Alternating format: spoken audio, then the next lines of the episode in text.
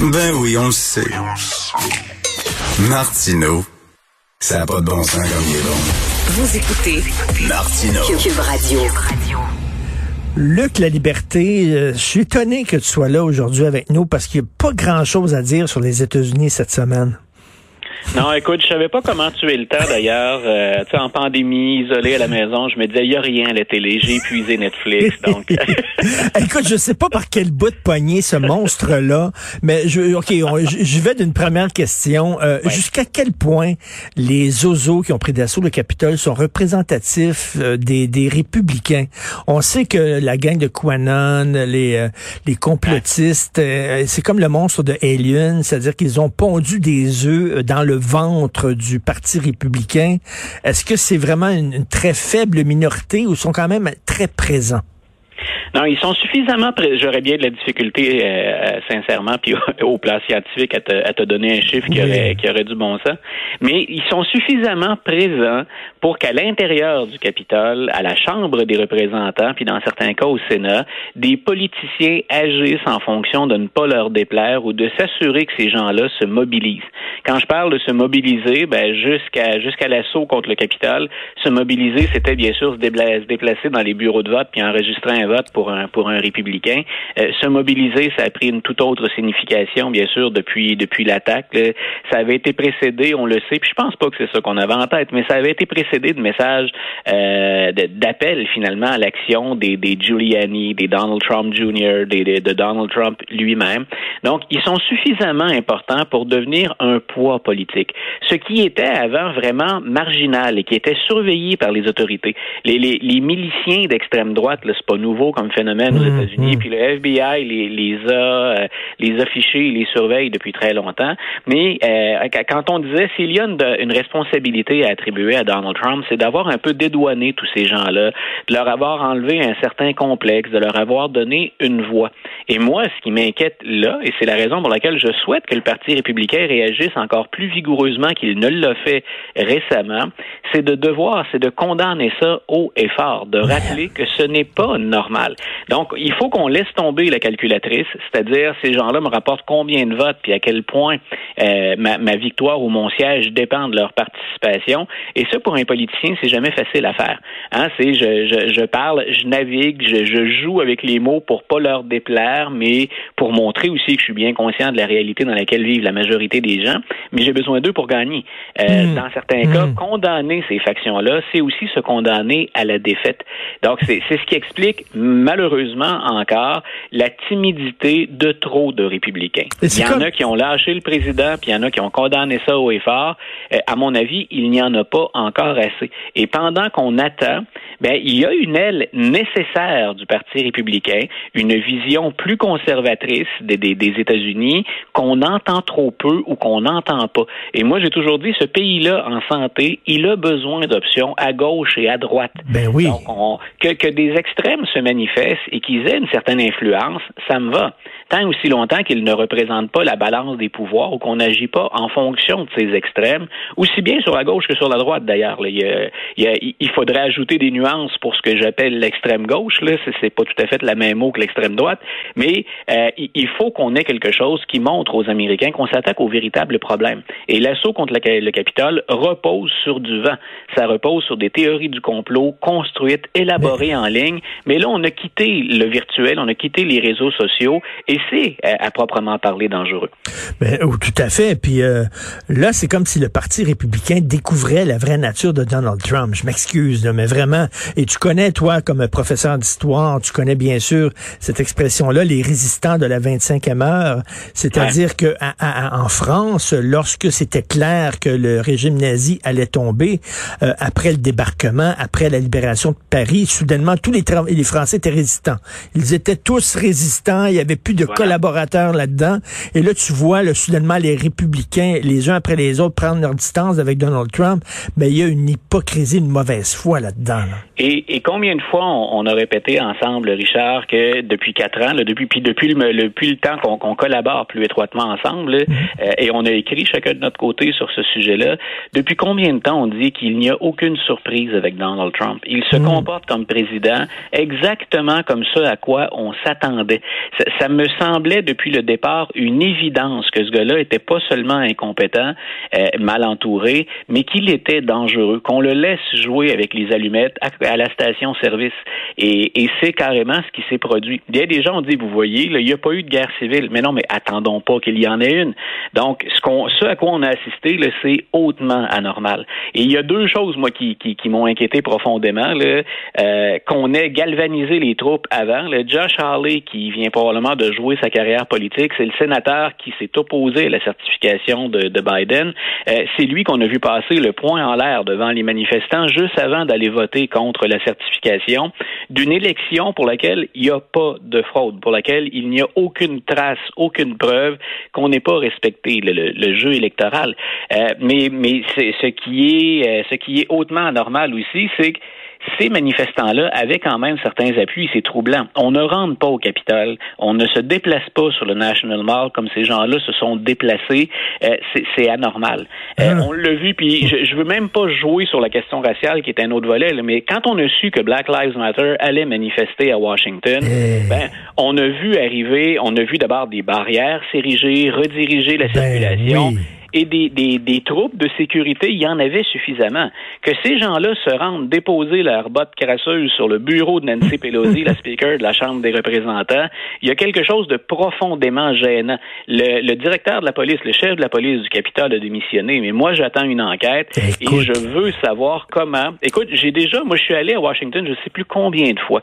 Euh, j'ai déjà été dans ma jeunesse guide touristique. J'y suis allé comme prof pour des investitures, mais aussi euh, pour expliquer l'histoire américaine à mes étudiants, euh, n'approche pas du Capitole qui veut. Et je suis blanc, là, donc on parle pas de question raciale.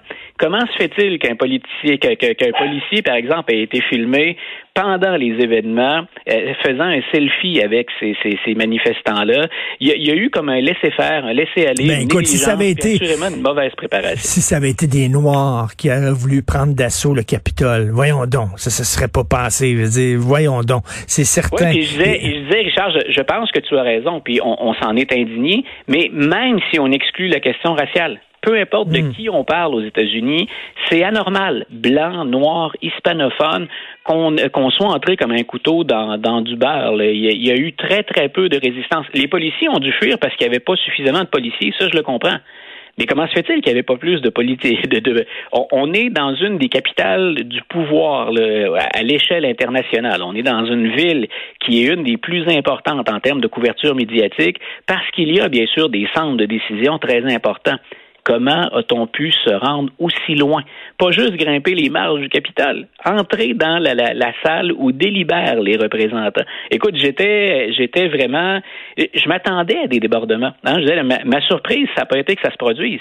Ma surprise, c'est ben, jusqu'où ils sont jusqu'où ils sont allés. Et c'est là où j'étais un peu hébété et atterri. Je me disais, mais voyons, qui, qui a baissé les bras ou, ou, qui même a pu être à la limite complice tellement ça a été Ah oui, mais tout à fait. C'est pas de la théorie du complot de dire ça, là. Absolument pas. Et écoute, Absolument pas. Il s'agit de revoir les images pour, pour bien voir à quel point ça a pas été. Ça s'est déroulé très très rapidement. J'ai à peine eu le temps de cligner les yeux en, en rédigeant un texte que ces gens-là entraient dans le Capitole. C'est incroyable. Tu connais certainement le personnage du golem. Le golem, c'est un personnage ouais. très important dans la dans le folklore juif. Les Juifs avaient besoin de d'être protégés. Ils ont créé le golem, qui est un genre de Frankenstein qui devait les ouais. protéger, mais finalement le monstre a quitté le laboratoire puis est devenu une menace pour la communauté juive. Ben, ben le golem, c'est c'est Trump et euh, le Parti républicain doit faire un examen de conscience, de, de conscience parce que ils ont fait un pacte avec le diable. Ils connaissaient le bonhomme, ils savaient qu'il était complètement fou, mais ils ont dit il va nous donner la victoire. On se bouche le nez, on se ferme les yeux, puis euh, on lui donne la main.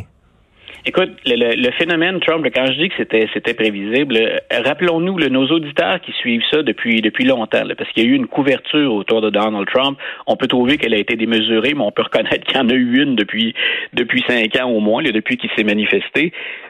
Déjà pendant les primaires républicaines, on voyait ou on sentait le malaise. Et pendant très longtemps, on s'est dit, ce phénomène-là, on en profite. On braque les caméras, hein, on braque les projecteurs. Pendant nos débats, on bat des records de code d'écoute parce que Donald Trump est là.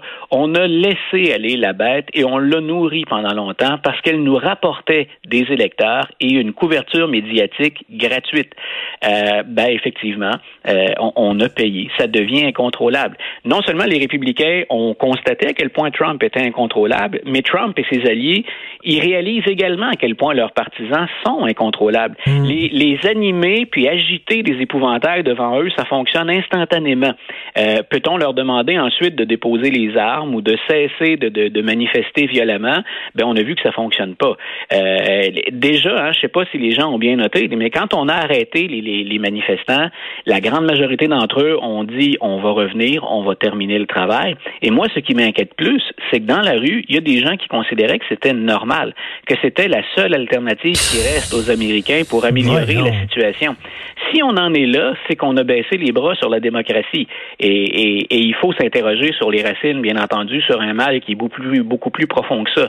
Mais que pour un, un nombre significatif d'Américains, ce soit une, alterna- une alternative sérieuse ou encore la seule alternative, euh, ben, il est temps qu'on se réveille. Puis Joe Biden a un sacré défi à partir du 20 janvier. Il l'a maintenant, là, mais ça devient, ça devient sa responsabilité à partir du 20 janvier. Écoute, corrige-moi si je me trompe, Luc. euh, tu connais plus l'histoire des États-Unis que moi. Mais même là, dans, les, dans les périodes de grandes perturbations, dans les années 60, là, euh, lorsqu'il y avait des émeutes à Chicago euh, lors de- du congrès là, des démocrates et lorsque Ouais. les gens étaient dans la rue puis euh, euh, contre Nixon, contre la guerre du Vietnam et tout ça, même là, je pense que ça leur passait pas dans l'idée de prendre d'assaut le Capitole. Non, puis pas de. Hein? On, on a euh, les, habituellement là, les Américains ont écarté. Puis là, on peut remonter. Là, on aurait quoi faire un cours d'histoire puis remonter au 19e siècle. Euh, les Américains, s'il y a une chose qui les unissait dans les débordements puis de la violence, c'est un pays qui, qui est marqué. Son histoire est marquée par la violence, c'est assez clair. Euh, Il y a personne qui a voulu renverser le régime. C'est qu'on on s'arrête toujours là habituellement. Il y a toujours des revendications qui sont fondées. Ça s'appuyait pas sur du vide, ça s'appuyait sur des inégalités, des contrôles de pouvoir, mais on écartait les mouvements qui étaient extrêmes en disant l'idée c'est pas de changer de régime, l'idée c'est de l'améliorer. Oui. Ce, ce à quoi on assiste ces jours-ci là, avec les manifestants, c'est on s'oppose au régime démocratique. là. On était sur le point, l'objectif, faut pas l'oublier, des manifestants, c'est d'invalider un processus démocratique qui était sain. Donc, il y a ça. Et l'autre chose, c'est que ça s'appuie sur du vide.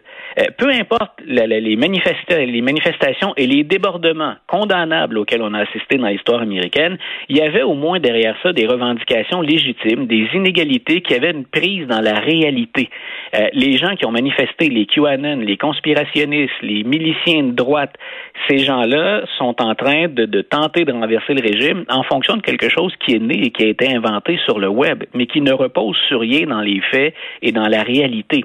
Et moi, c'est cette Et- conjonction-là de euh, abat le régime et tout ça pour, euh, pour une, une réalité alternative. Écoute, si on n'est pas inquiet là, on ne le sera jamais. Ben, d'ailleurs, je te pose la question à 100 000 dollars. Est-ce qu'on assiste à la fin de quelque chose ou au début de quelque chose? Euh, bien malin qui peut Mm. qui peut le prédire. Moi, je pense qu'il y a suffisamment de gens, euh, malgré les, les, les extrêmes, il y a suffisamment de gens qui n'ont euh, hâte qu'à un retour à quelque chose d'un peu plus sensé puis aux priorités. Comme été le cas trop souvent pendant les quatre dernières années, les Américains ont l'impression que le cirque Trump et, et- et le zoo, le cirque, puis c'est pas gentil pour les artisans du cirque ni du zoo, mais euh, le, le, le- le fait que le fait que Trump prenne autant de place, il y a personne qui a mentionné ou à peu près qu'on a dépassé les 4000 morts euh, en raison de la COVID aux États-Unis. Puis on n'a pas parlé de l'économie, puis on n'a pas parlé de la politique étrangère. On ne parle que va-t-on destituer, destituer Trump, devrait-on invoquer le 25e amendement, qu'est-ce qui va se passer pendant ces 12 jours-là? Mais dans la réalité, pour la majorité des Américains, ça va pas bien, au-delà de Trump au-delà de ce spectacle-là navrant, il traverse, comme une bonne partie de la planète, une période incroyablement difficile où on aurait besoin de solidarité. Et je Mm. pense que la majorité des Américains pèsent encore suffisamment lourd dans la balance pour qu'on revienne à quelque chose d'un peu plus sensé. Mais il faut bouger. Il faut les écouter, puis il faut bouger. Tout à fait. Et en terminant, j'aime ça parler un peu de culture avec toi tout le temps. Et moi, je, je parle souvent de cinéma dans- sur ma page Facebook, puis tu commandes. j'a- J'adore ça, lire tes commentaires. Écoute, est-ce que tu as vu The Trial of the Chicago 7? Ah, film. écoute, Ah. j'ai euh, j'ai adoré ce Quel film-là. C'est un des bons films que il, il sort beaucoup de choses pour nous distraire pendant la pandémie et c'est de qualité très très très inégale. Euh, c'est un des bons films que j'ai vus et c'est un des films que je vais récupérer. Je fais analyser des films historiques par mes étudiants Ah euh, assez régulièrement. D'ailleurs, je le fais euh, je le fais à partir de la fin janvier. Ça va être un des films sur lesquels mes étudiants vont travailler.